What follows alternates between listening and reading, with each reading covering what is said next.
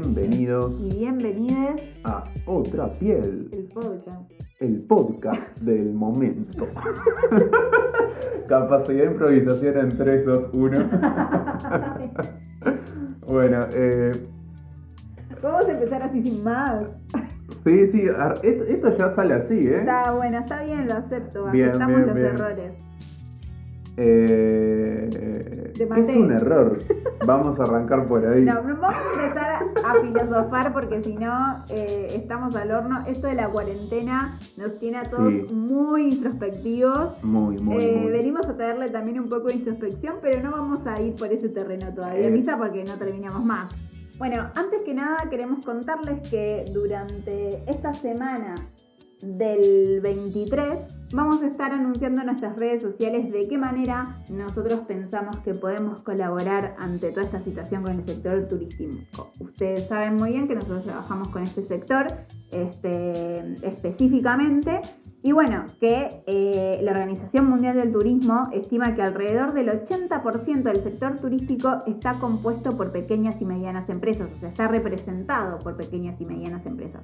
Por lo cual sabemos que el impacto de esta crisis es muy amplia. Por eso con Misa estuvimos pensando algunas estrategias para poder ayudarlos desde nuestro humilde lugar. Sabemos que no vamos a solucionar nada, pero sí podemos darles nuestros conocimientos, nuestras herramientas y nuestras ideas para poder afrontar esto juntos y de la mejor manera. Así que dicho esto, vamos a comenzar con nuestro tema de hoy. ¿Qué te parece?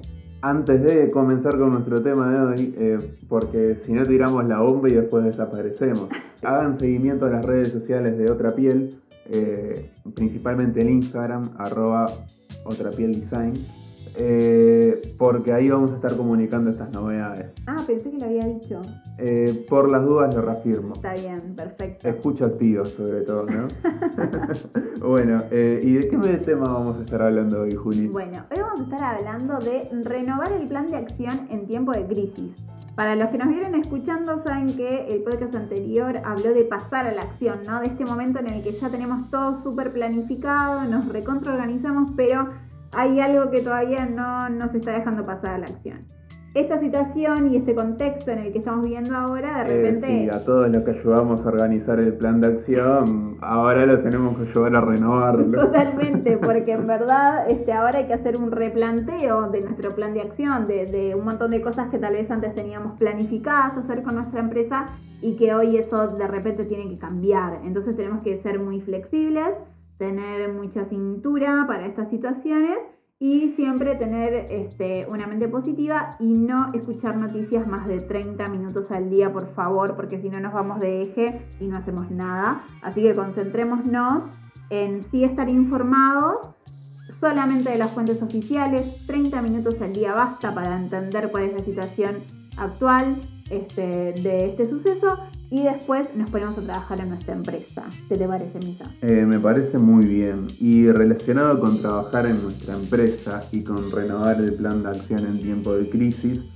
una de las eh, primeras preguntas que tengo anotado para que ustedes se hagan es ¿qué acciones puedo realizar ahora, hoy en día, para situar a mi marca dentro del contexto actual? Es muy importante situar a la marca de- dentro del contexto actual porque eh, si se ponen a pensar eh, cualquier nicho para el que estén trabajando eh, va a sentir afectado su movimiento, va a estar limitado en su movimiento, va a estar limitado en las acciones que pueda realizar y el ubicar a la marca dentro de ese contexto del COVID es algo que ayuda a conectar con el cliente en estos momentos. Totalmente. Nosotros lo que le podemos recomendar desde el área de comunicación más que nada es no ser ajenos a esto que está pasando, porque todas las marcas tenemos que estar siempre este, siguiendo y entendiendo no solamente las tendencias de consumo sociales, sino lo que sucede en nuestra sociedad todo el día. Y no podemos ser ajenos a algo que nos está afectando a todos en este momento.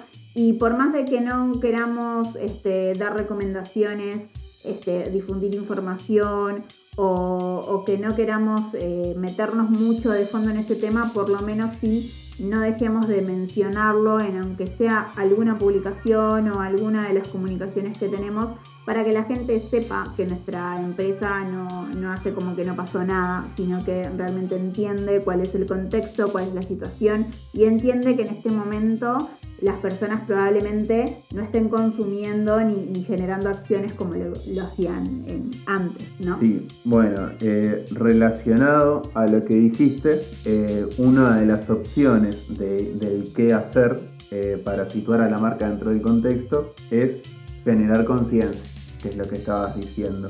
Después hay otro camino que es ayudar en algo. Em, que eso varía dependiendo de cada empresa, las capacidades que tenga, por demás. Y después está el camino que no recomendamos, que es, como decía Juli, hacerse ajeno a yo no sé qué está pasando. Claro, no digo nada. Camino por la vereda de enfrente. Ahí va. Sí, al generar conciencia no, no necesariamente significa este, empezar a, a mencionar de nuevo todas las este, eh, métodos de prevención, que obviamente siempre que lo podamos difundir va a ser muy útil porque a pesar de que eh, todo el mundo lo esté haciendo, nunca está de más, pero no necesariamente es difundir tipo lavarse las manos, quédate en casa, pero por lo menos generar conciencia desde el lado, bueno, mi empresa tomó estas medidas con respecto a esta situación, o mi empresa recomienda que te quedes en casa, o mi empresa eh, pensó en esta acción para poder colaborar en este momento. Claro, por ejemplo, llevándolo más a tierra, mi empresa que crea productos locales eh, elaboró un sistema de distribución online para que no salgas al supermercado y te llegue mi producto. Total. Yo les quiero compartir una campaña que me llegó este, de, mi amiga publicista, que le mando un beso a Nadia, que me mandó una campaña que me pareció fantástica de Destinico, que es una imagen de dos personas cocinando y Destinico es una, agencia de viajes, ¿no? Eh, online, sí, creo que es un uruguayo, que lo tengo en LinkedIn. Bien, buenísimo. Lo felicitamos porque eh, su agencia de publicidad, o ellos sabemos, me imagino que agencia pues muy profesional el anuncio, eh, lanzó una campaña que dice eh, cocina, deleitate con la gastronomía autóctona desde cero dólares, eh, impuestos incluidos. Es fantástico, ¿no? Porque se está hablando de que puedes tener una experiencia autóctona desde cero pesos, quedándote en tu casa y cocinando desde tu lugar, ¿no? Con comida local. Entonces nos pareció una campaña muy positiva como posicionamiento de marca en una situación en la que particularmente las agencias de viaje no pueden, ser, no pueden hacer más que contener a sus pasajeros, que darles flexibilidad en cuanto a los viajes que han programado en estas fechas y, promocionarse y tratar de permanecer en la mente del público objetivo. Sí, bueno, eh, relacionado con estas eh, preguntas que tenemos para que se hagan en, el tema de renovar el plan de acción en tiempo de crisis, después la siguiente pregunta es, ¿qué acciones va a tomar la empresa para cuando pase esta crisis? Por ejemplo, tu propuesta de valor, ¿va a incorporar nuevos protocolos de higiene? La dejamos picando. Sí, e, es importante también estar siempre atentos a cómo va este, evolucionando esta situación para nosotros también saber, bueno, qué vamos a hacer después, porque el turismo va a estar muy sensible ante esto, ¿no? El, tema de los viajes, la frecuencia de los viajes, los, los destinos a los que la gente va a ir, eh, cómo se va a cuidar en, esos, en ese traslado. Entonces es importante eh, no dejar de tener en cuenta estos textos. Em, y bueno, después eh, tenemos una serie de recomendaciones de cosas que se pueden empezar a hacer en estos momentos que las personas están en cuarentena. una de las que más se está viendo y que está buenísimo que todas las empresas lo hagan es trabajar en fortalecer los canales digitales, la comunicación digital. Em, dado que eh, en este momento todo el mundo está conectado a un celular, ¿no? así es. Sí, sí, sí. Eh, en este caso, aunque ustedes sientan que está todo el mundo comunicando y mi empresa no va a ser visible en este momento, en verdad, por favor no descuiden su comunicación porque tienen que lograr eh, permanecer por lo menos en la mente de su comunidad, la comunidad que han creado, y buscar este, de qué manera les van a aportar valor durante este periodo para que luego los consideren este, como marca a la hora de consumir cuando todo vuelva a la normalidad. Entonces, eh, en esta etapa más que nunca es muy importante la constancia en la comunicación este, y las alternativas digitales que cada empresa pueda tener. Sí, em, y también es el momento para leer los comentarios negativos en TripAdvisor y decir, bueno, vamos, cómo vamos a afrontar esto, qué soluciones vamos a planificar. Eh, y tomárselos con, también sabiendo que capaz que esas personas justo estaban en un mal día, capaz que eh, justo ese día eh, un empleado le pasó algo que sin querer lo descargó en el turista. Ser flexible, también saber que, que no todo no todo lo que está escrito negativamente fue así, porque hay muchas veces que las personas tienden a exagerar. Dependiendo del día, eh, capaz que los hoteleros lo, lo viven más, dependiendo del día que sean el turista. El, primer día que llega el turista por lo general siempre está con ese ritmo frenético de ciudad y a medida que van pasando los días el ritmo y, va bajando y va eh, teniendo una energía más de vacaciones. Pero eh, eh, esos comentarios de los primeros días que están las personas y que todavía están acostumbrados al ritmo de ciudad, a veces eh, pueden llegar a perjudicar a algún restaurante. y bueno, tener en cuenta de que, bueno, ver de qué esas cosas, cuáles se pueden tomar acción para hacer, para solucionarlo y cuáles no, y empezar a planificarlo. Totalmente, o sea, hacer, eh, estar abiertos a esas críticas, no tenerlas como críticas negativas, sino como transformarlas en críticas constructivas, evaluar eh, con ojo crítico que realmente, eh, si hay algo que realmente nosotros o hicimos mal o pudiéramos hacer mejor en esa situación para poder ir pensando, bueno, voy, a ir tomando acción en estas áreas, ¿no? O sea, generalmente las empresas se centran mucho en la parte de la comercialización, ¿no? de qué manera voy a vender, cómo voy a vender más. Este es el momento indicado e ideal para empezar a darle bola a todas esas áreas del modelo de negocio que a veces no, o sea, no las ponemos como prioridad, lo cual es un error, porque muchas de esas áreas son las que terminan potenciando el caudal de ventas.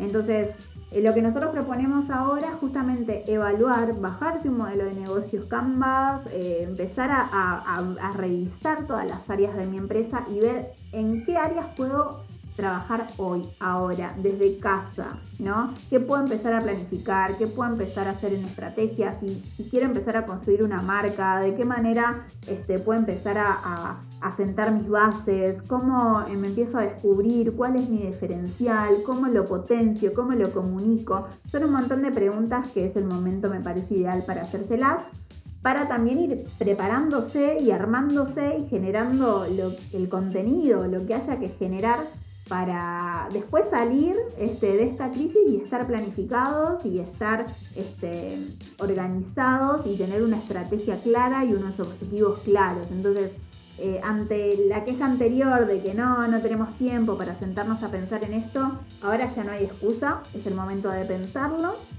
y es el momento de tomar acción en esas áreas que siempre estuvimos postergando. Eh, por ejemplo, un área que en las auditorías de empresas siempre detectamos que está un poco descuidada es el tema de los aliados clave. ¿Qué alianzas eh, tienen, qué alianzas tenés en la empresa? si sos un hotelero, ¿tenés alguna alianza? Pero alianza no solo es ir y hablar con el dueño del restaurante de la esquina, sino sentarse y ver de qué manera pueden llegar a trabajar de una manera un poco más formal juntos, eh, de por ejemplo eh, cómo llevarle un grupo de personas al restaurante, eh, cómo eh, publicitarse de manera cruzada. ¿Con qué eh, restaurante realmente me conviene trabajar? ¿Cuál tiene el- público objetivo que yo hoy estoy necesitando? O la puedo- propuesta que los turistas necesitan. También, mis turistas necesitan, Mis- los que vienen exacto. ahora a mi negocio, ¿no? Los que, los que por lo menos venían antes del COVID y los que quiero que vengan después.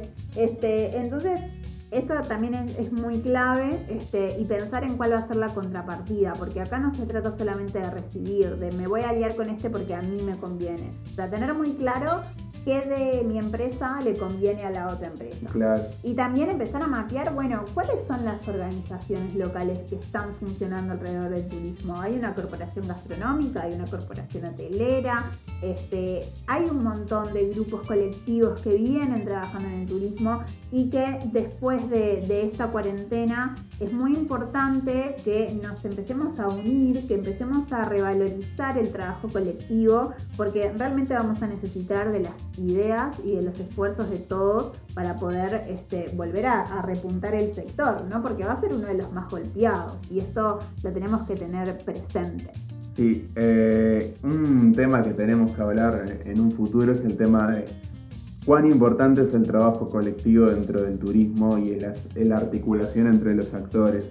Eh, vinculado con eso, también les queríamos, aprovechamos y, contamos que estamos contentos por algo, eh, ganamos eh, una licitación en la consolidación de la Cámara Turística del Departamento de 33 vamos a ser los facilitadores en el fortalecimiento de la articulación de los actores y en que, bueno, sea una institución reconocida.